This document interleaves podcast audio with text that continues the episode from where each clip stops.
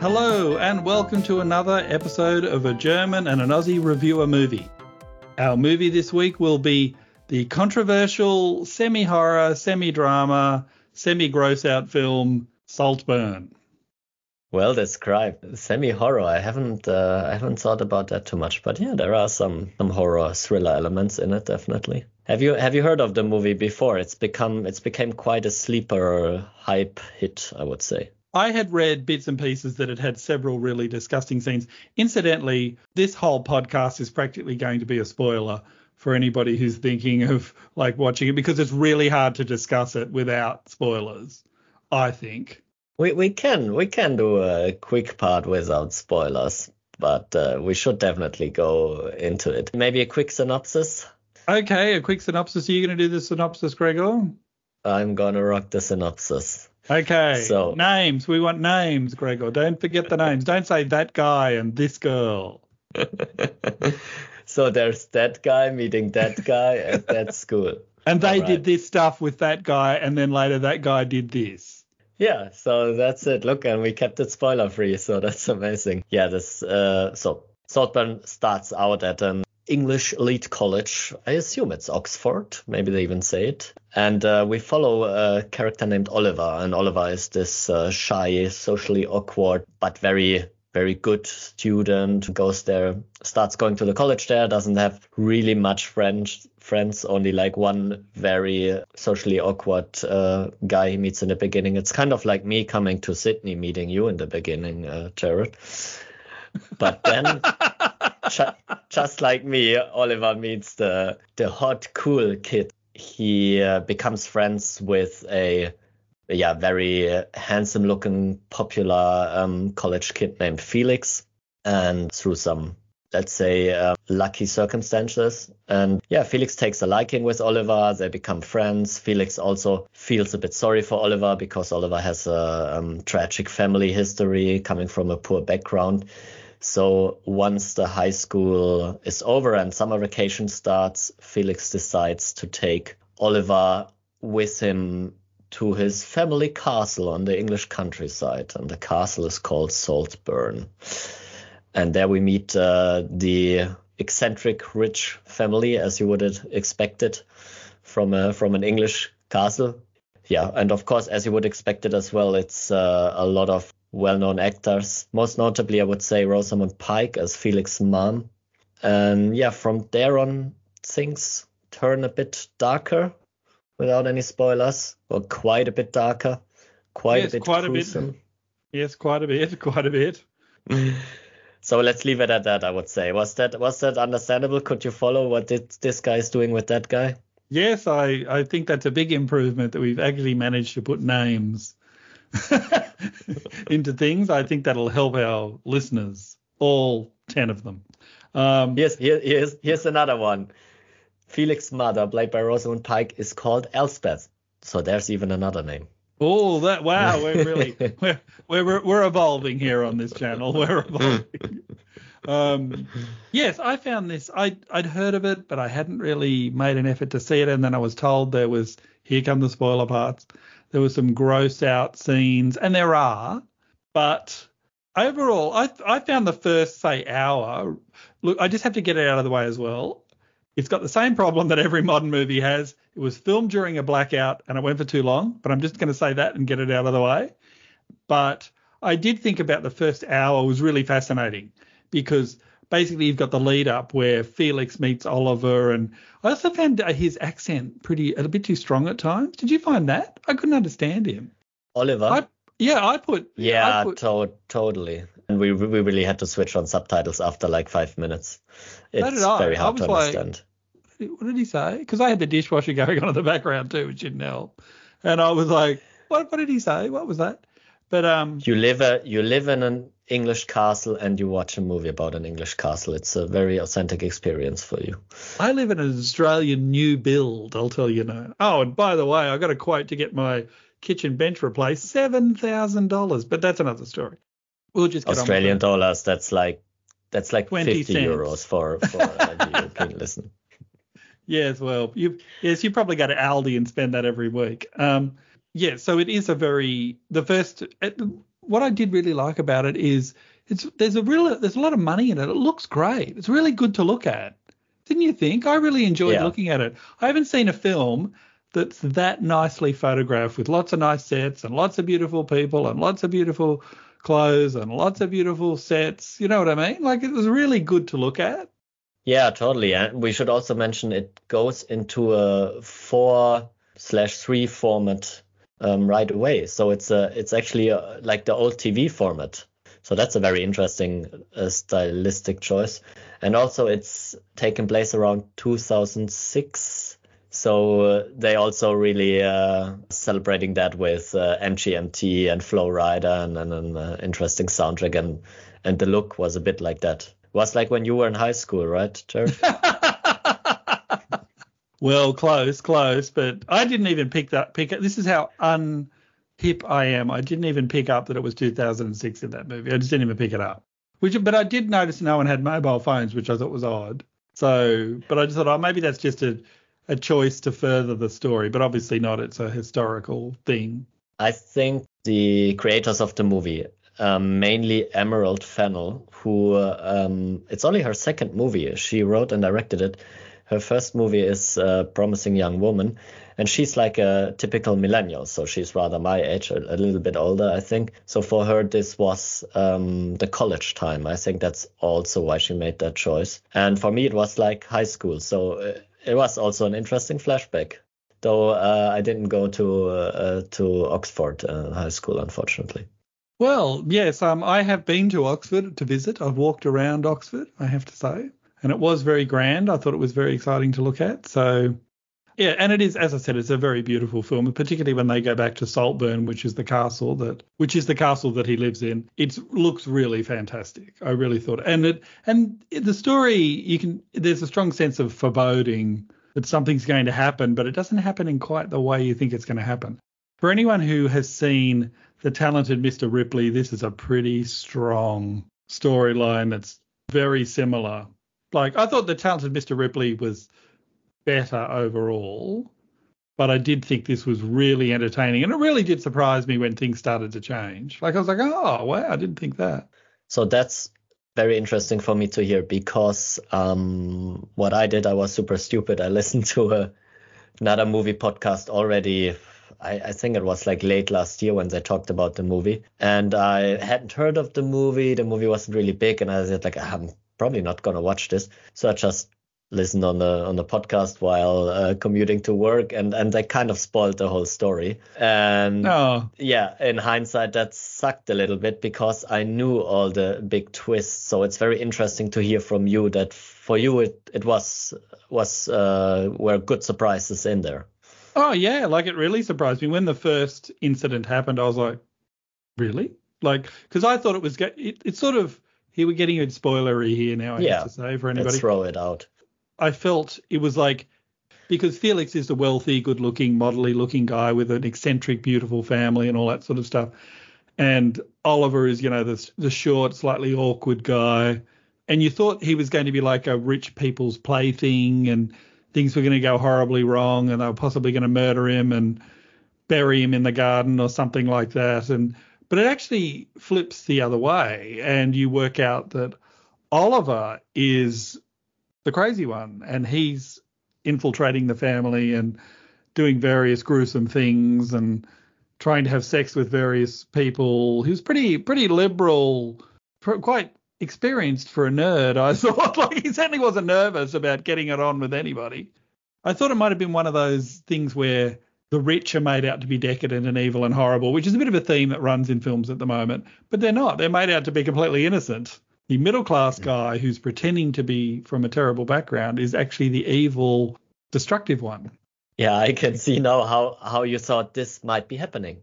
They set it up more like, oh, he's gonna be eaten by the rich, literally, which is the, like you say, the the modern topic uh, anyway. So that's a clever clever twist on that. It is very Mr. Ripley like in the second half. So Oh, very much so. um, after around half of the movie, or quite some time running already, we find out that um, Oliver basically made up all his backstory. He's his father's not dead. His mom is not alcoholic. He actually comes from a very nice, probably upper middle class family. I thought that was a great scene because basically what happens is Oliver weaves this backstory that he's from a really terrible thing and his mother was an alcoholic and she'd pass out and he used to have to stick his fingers down her throat so she didn't choke and it was really horrible and it sounds terrible. And then when you there's a scene where Felix basically decides to take Oliver to confront his family and you know meet them and all this sort of stuff. And anyway, he's begging him not to do it. And then they go there and they're just a nice middle class family. And he's got a couple of brothers and sisters and the parents seemed very nice and the house is lovely and that's when it all yeah. starts to fall apart a bit, you know, and but yeah, I thought that was really interesting that his past was revealed to them. But I did think it was a little bit wasn't quite entirely believable that after that the guy would go, well, you can come back to Saltburn and stay and have a party. You know what I mean? Like I thought we'll have a birthday party for you. I was like, oh, I don't know if that. But like all gruesome, potentially horror drama movies, realism isn't what makes them tick. No, no, it definitely, and, uh, and uh, of course, uh, the characters are uh, very over the top. Um, yes, the the rich are not depicted as uh, evil, uh, surprisingly, in this movie, but they are definitely depicted as uh, crazy and very more eccentric. Yeah, eccentric. And, eccentric would be the right word. Yeah. The actor that plays um, Oliver, who you know on screen looks extremely short, like he looks next to the very tall Felix. And I did read on IMDb that he's 5'8, so he's not super short. Like he looks really short in the film. They've obviously picked everyone to be taller and filmed him in such a way that he's, you know, perspective that he looks a bit smaller than everybody. But he's really, really slightly below average height for an Australian anyway. I don't know about it. In Germany, he'd be considered a midget, I know, because they're all like 6'10, except for you. Uh, I don't know what you're talking about. I'm six uh, ten for anyone listening. I can actually remember when we lived together. I told Gregor that I was the same height as him, and he was absolutely disgusted. and he and I had to stand next to him and take my shoes off, and I'm a little bit shorter than him, but not that much. And he was like, "See, I am taller." So there you go, there you go. The German superiority thing is alive and kicking. But uh, bringing up his curly wig, uh, you make it to the same height as me. Make it to the same height, yes. My... Yeah.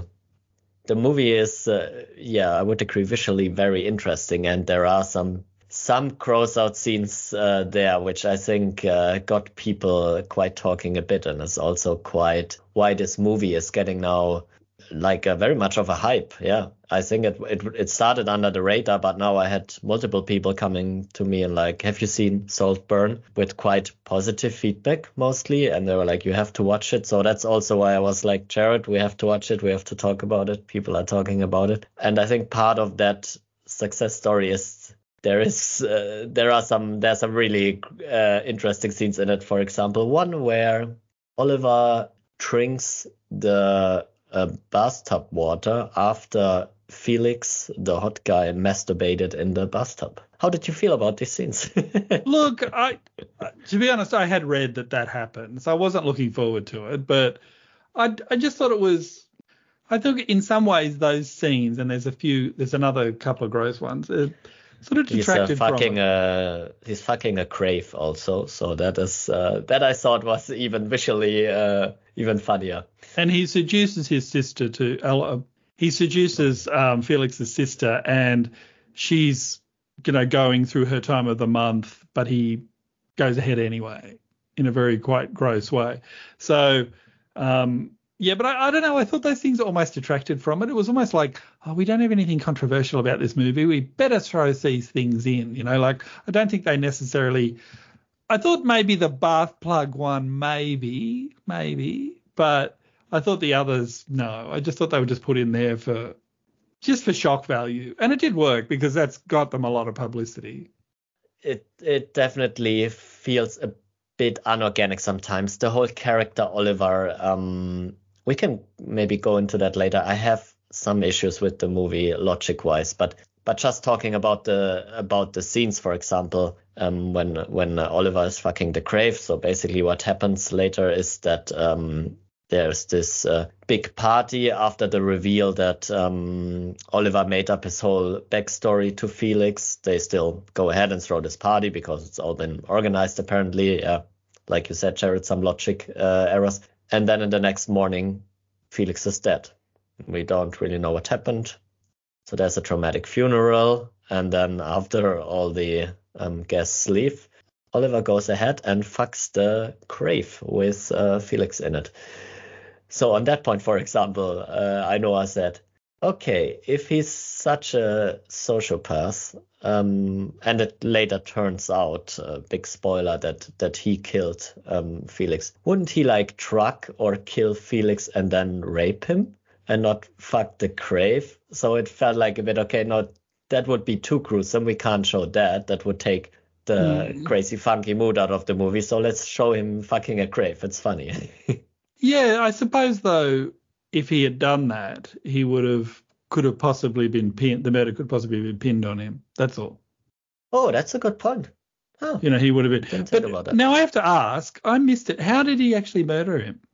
Yeah. So basically, what it was. Uh, did he poison should... him? Was he poisoning him? Is that what happened? yeah, maybe we should summarize it a little bit for people who have not watched it but still uh, want to hear what happens. What I like to do sometimes with movies. Um, so basically, um, it turns later out that uh, Oliver has like an intricate plan where he basically planned to kill most of the rich family and take over the castle. And uh, first of all, he kills Felix at the party by poisoning um, alcohol and giving him the, the bottle to drink. You know, when they are in the. Mm. I thought that's maze. what it was, but they were talking about in the autopsy that it was like a drug overdose. So I was like, what happened? I guess he put drugs in the in the drink. That's okay. probably the. And and then Felix's sister, um, Sadie, he, I'm not sure if he even kills her or he motivates her to commit suicide after Felix death? How did you that was all that? a bit that was uh, that's another one because I wondered if the one that I the version that I saw might have been edited because it seemed like he was going to kill her, but then she killed herself. Yeah, it seems like he just put the razor blades on the on the bathtub to motivate her. That was a bit. Yeah, there are definitely some um, points in the movie where the where the writers or the writer uh, made it quite easy for themselves. And then in the end, uh, Oliver also uh, kills uh, the mother, Elspeth, and um, takes over the castle. And did you notice the father was Richard E. Grant? It took me a while to work that out. Now, do you know who Richard E. Grant is? Honestly, I know him from quite some movies, but um, I'm sure there's more to him. Let me know. Well, in the 80s, he was a bit of a, when he was very young, he was a bit of a, you know, um, sort of an indie prince for movies. Like it's hard to believe. And he did this one particular movie that he's really famous for, although it does get too much of a mention now because it's um it's pretty pretty like the humor in it just wouldn't fly today is probably the best way to put it. And it's a movie called Withnail and I. And it's really funny. It was like a movie, you know, you'd all gather around to watch and everyone would laugh. And I was really, it was quite nice to see him in a role where he plays, you know, a father. And he didn't really, didn't have a great role in it, but I still thought he did really well. Yeah, he has um, very impressive IMDb. Withnail and I, in 1987. Okay. That was a huge yeah, flick yeah. in the 80s, that one, huge you can see he's an he's a character actor. He, he also plays it very interesting in the movie. He actually um, wrote a couple of bios too that were quite interesting. So anyone who's a bit of a film buff, he did write a couple of bios and they were quite, you know, about his experiences on set with people. Not gossipy, but there's a bit of, you know, a few revelations in them that a bit make them a bit more interesting than the average, you know, biography. So if you liked him, he's Withnail and I, I definitely recommend it.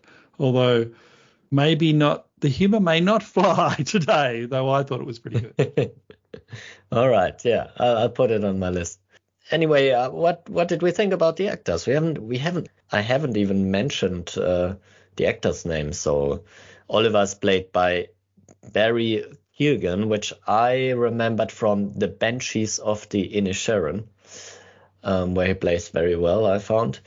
And uh, Felix, uh, the rich boy, is played by Jacob Elordi, which I guess is famous for, like I know, I told me, for the Kissing Booth series on Netflix. So he's coming from uh, a romantic comedy uh, for teenagers background, a little bit like um, a little bit like Robert Pattinson, I guess, trying to get more into uh, some uh, more indie, crazy, serious adult projects now. What did you think yeah. about them? Um, I thought, I thought they were physically perfectly cast. I thought Felix was tall and handsome, and just the sort of person. When I went to uni, that sort of person was really popular, and you know he's very good looking, very modelly. Whereas Oliver, still a really good looking guy. If you look at photos of him now, like he's he's very good looking, but they obviously dressed him down. He put on a bit of weight and all that sort of stuff. And they but, but, of, but Oliver is quite a bit naked in the movie, and he has a oh, good body. That's actually, always the thing right. I feel like, right? It's like it's like in these movies, oh, this guy's super nerdy and he wears glasses, and yes, he has a very interesting nerdy face, Oliver. But then again, he's like super sexy and like runs around naked in the end in the house to murder on the dance floor. But but anyway. Uh, no, no. Well, oh, and I do have a story. I have a brush with fame from this story. The final song, Murder on the Dance Floor, was done by Sophie Ellis Bextor. Now, when that album came out, she came for a visit to Australia. I was working at home and she was going to be interviewed by MTV, which was over at Fox Studios in Sydney. And I was walking over to Fox Studios to go and see a movie during the day to fill in time while I waited for my work to come back. And she was in the parking lot when I walked through the parking lot and she smiled at me and said hello.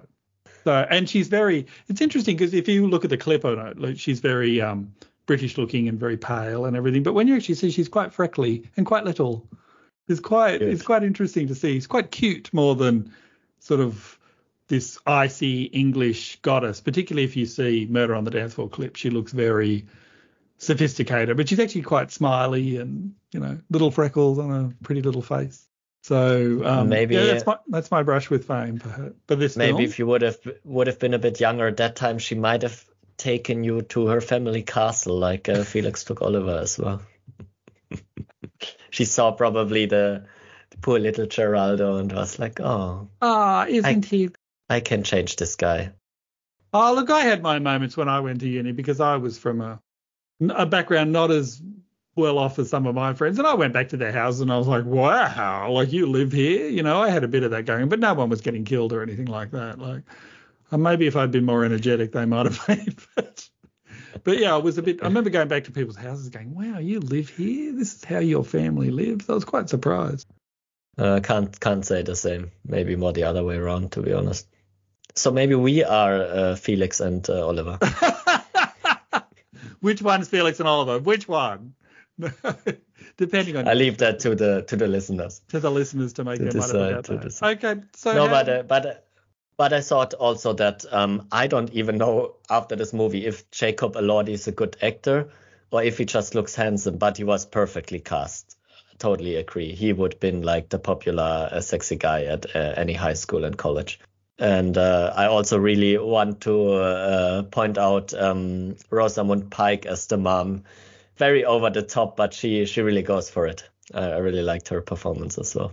Who is Rosamund Pike? I have no idea. Like I've heard the name a million times, but is she some sort of British it girl from the 90s or something? Like what is it? No, she's I would say one of the more famous British actors from the last 10, 15 years. Oh, okay. But she started out a bit like like Bond girl, like more the sexy asset, and she rather late in her career got her big breakthrough with uh, Gone Girl. Ah, that that's movie? where I know her from. Yeah. But that she, makes sense. Yeah, she, yeah, she's not often been a leading woman. To be fair, I think she's often like cast as the as the uh, a good supporting actress. But I, I loved her in Gone Girl. I loved that movie, and uh, since then she has a special place in my in my movie heart. Well, I thought it was okay. I don't know much about it to be honest, but what one one thing I wanted to point out that's what keeps the movie a bit on a lower level than than for example the talented Mr. Ripley, uh, which I think a great great 90s movie with uh, Matt Damon and Jude Law and Gwyneth Paltrow, all the sexy people of the 90s. Yeah, one thing that movie misses what Mr. Ripley had is for me a bit the uh, character motivation. Like I get in Ripley that basically Matt Damon in the he he he wants he admires this guy he wants to live this life he then almost accidentally kills him and takes over his character. Makes like really sense to me. But in this movie it's like what is oliver's motivation here? He wants to kill rich people but then he also wants to have the castle for himself and he like he starts killing people then he gets thrown out of the castle and then he waits 15 years till the dad dies and comes back to finish his job that that felt like very movie for me and didn't really make much sense in real life. Yeah i would go along with that too. I would i thought that final scene i was like where they meet again supposedly by chance. I was like what? As if the mother would be like it's great to see you you know like she because there is while all the mayhem is going on. The family is discussing why is this guy here and what's going on and why is he at the funeral? And and you would be really suspicious if you know your two children died while their friend was there. Like people would be going oh something going on here. Yes so there was there was those kind of weird laps i felt that bit where he saw i felt the bit where he met the mother you know 15 years later was almost ridiculous. You know what i mean? It was like so he's nearly 40 and now he's got the castle and hasn't he done anything else in the meantime that might have you know, and plus you'd think he'd be trying to evade suspicion, you know, at least a little bit, you know, uh, rather than team up with them again and then the mother dies. Someone would go, look, wait a minute. And it seemed like the mother, the mother died right away, basically. Yeah. Yeah, she slowly got poisoned, and then he pulled the, you know, the cord out, and she basically suffocated. And then he yeah, danced then, around the high snood. Yeah, that also from an emotional perspective, the mom sees him again after 15 years and she's like, Oh, great, that was that kid that was there when all of my children died. So lovely to see him again. Brings back great memories. Let's get it back into the castle. Yeah, there were a few strange bits there. But overall, now we should probably give this a rating now. So, how many Sterne would you give this? Overall, I would give it uh, three and a half, dreieinhalb Sterne um, out of five. It's something unique. It's a, a unique story, self-written, um, something original, that doesn't hop- happen too often these days. So, an interesting movie, something like you haven't seen before. I would say, give it a watch. How about you? Yeah, I look. I would give it a solid three and a half as well. But I would also say, watch the talented Mr. Ripley because I think it's done a lot better. But having said that, this film is really entertaining. I think most people it's it's it's slowish. It's slowish. Um, so if you're someone who likes a bit of action, you'll be pretty bored, I think. But it's certainly worth a view, and you know, it sort of it fits in nicely with cinemas sort of evolving a bit more now. I thought. I think there was a time there, you know, like in a movie like this, normally the rich people would be terrible and the poor people would be virtuous. But now it was kind of nice that that wasn't the case. So I felt, you know, they're getting past those cliches that people feel they should have. And I think that's good. You know what's interesting? The writer and director, Emerald Fennell, she actually, she's British and she comes quite from royalty. Um, oh. So I think her godfather is Andrew Lloyd Webber. Really? Wow. Mm. Well, she's so, from the up the upper parts of British society. So it makes makes the message of the movie kind of interesting if there is a message. It's like, what is she trying to say? the middle well, class is killing us.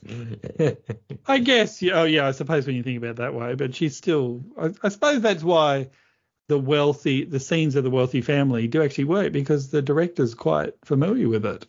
Yeah, yeah. It doesn't come across as a parody. It sort of comes across as quite genuine.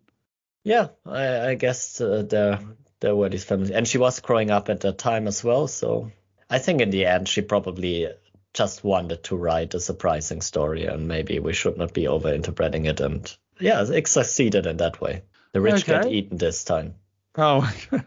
Well, um, I'm not sure what we'll do next. I haven't really thought about it. I'll have to give it some thought. But Gregor who is in Germany at the moment, is coming to Australia sometime. We won't say when, um, but he is coming to Australia. So, not that it'll make any difference to this podcast, but you should bring your microphone to Sydney if you can make it, and then we'll do a live podcast recording Well, in we'll front do, of. we'll in- do a Q&A. That'd be interesting because who would ask the questions?